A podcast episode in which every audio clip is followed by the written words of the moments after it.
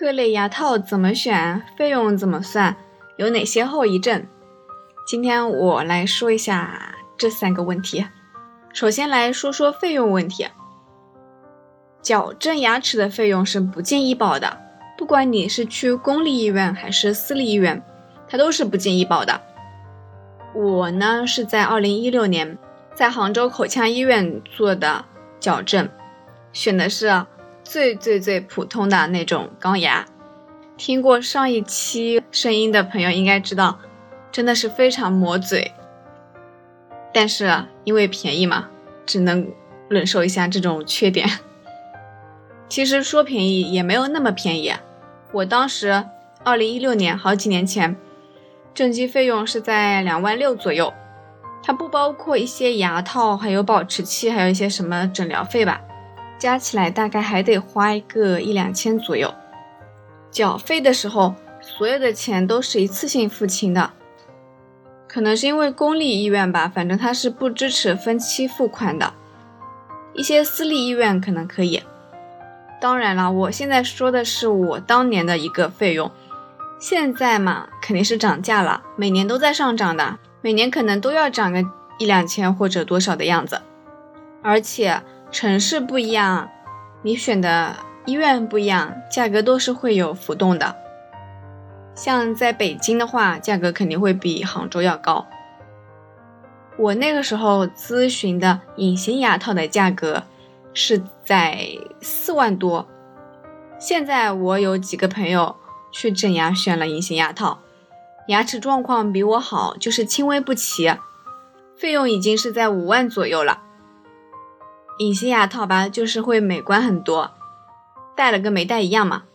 但其实不适合我这种情况比较复杂的，而且对自觉性的要求也很高。我当时的选择除了费用会便宜一些以外，还有就是从效果考虑的。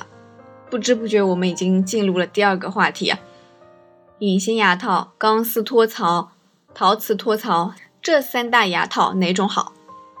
论美观度，谁都知道嘛。如果你远看的话，其实隐适美跟陶瓷托槽的美观度都是差不多的，基本上看不出来佩戴了牙套。但如果近看的话，陶瓷托槽的钢丝还是可以看到的，所以牙套还是比较醒目的。然后钢丝托槽的话，你不管远近都是非常醒目的。除了美观度，我们再来看舒适度。钢丝托槽和陶瓷托槽。因为它都是粘在牙齿的外侧的，所以你戴上以后呢，嘴会有点凸，而且口腔两侧的皮肤和托槽会有一个摩擦，刚开始几个星期会不习惯，产生不适感，满嘴口腔溃疡。隐适美是不太需要担心引起嘴凸这个状况，但口腔皮肤也是会有一些轻微的摩擦，舒适感是好很多的。嗯，讲话的那个方面吧，其实隐适美你也会短期的不适应，说话说不利索这样，但情况会好很多，毕竟价格在那儿吗？第三个，清洁难易程度，隐形牙套因为可以取下来，所以和平时正常的刷牙一样的。钢丝托槽和陶瓷托槽，因为有托槽和钢丝的存在，增加了刷牙的难度。托槽的那个上面啊。很容易就积攒了一些食物的残渣或者细菌，所以你每次吃完饭一定要及时漱口，及时清洁。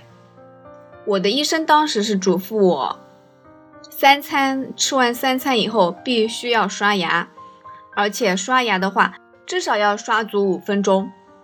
我那时候想也太久了吧，但我这个人是很听医生的话的，我真的是每次都刷很久。后来每次去复诊的时候，医生都会夸我；去洗牙的时候，医生也都会说我的牙齿很干净。有些朋友呢，也可能会使用正畸牙刷，正畸牙刷中间会有一个凹槽，可以很好的清洁到你的牙托。但是我没用，我用的是电动牙刷，我觉得电动牙刷刷起来会比较方便，而且比较干净，而且电动牙刷还有时间提醒功能，还挺好的。我那时候还问了医生，我说。戴了牙套能不能用电动牙刷？医生说没问题，用吧。还有一个就是漱口水，漱口水真的非常好用。有时候在公司吃完午餐不方便刷牙，用漱口水漱一下会好很多。下一个问题会有哪些后遗症？正畸了几年会有什么变化？会不会瘦？上一期节目我已经说过了，我瘦了十斤，但其实瘦不瘦都是其次的，主要是因为牙套脸，有人会有，有人没有，而我真的非常明显，主要是跟我的脸型有关。我的脸型本来就是瘦长型的，所以戴牙套的时候，我的脸颊两边的咬肌一点都没有了，导致整个脸就凹进去了，非常难看。那如果你是那种圆脸的话，正畸以后脸型就会显得更好看。但我现在拿掉牙套以后，脸型就渐渐恢复了，而且还被人质疑整容了。其实我只是整了牙齿而已啦。嗯，会更加自信吗？这个是肯定的。我现在拍照不仅敢露齿笑，而且还敢拍侧面照了。让我记忆深刻的是，我妈说，之前一直都觉得我没有下巴，正畸以后觉得我长出下巴了。对了，还有很重要的一点就是，正畸以后的保持，特别是我们成人正畸以后，一定要按要求佩戴保持器。不然是非常容易反弹的。像我这种情况，保持器起码得戴个三五年吧。前几个月我偷懒没有好好戴，在戴的时候发现很难戴上，很紧，导致我的牙齿感觉很闷，那说明牙齿又移动了。所以正畸是需要耐心和恒心的，即使摘了牙套以后，也需要自律去维持这种成果。我妈就老说。牙齿是最能反映一个人的自律程度的，因为一个人牙齿健康，说明他肯定日复一日的认真刷牙，保持良好的卫生习惯，对吧？好了，作为一个普通的大龄整牙女青年，我的表述肯定有一些不是很专业的地方。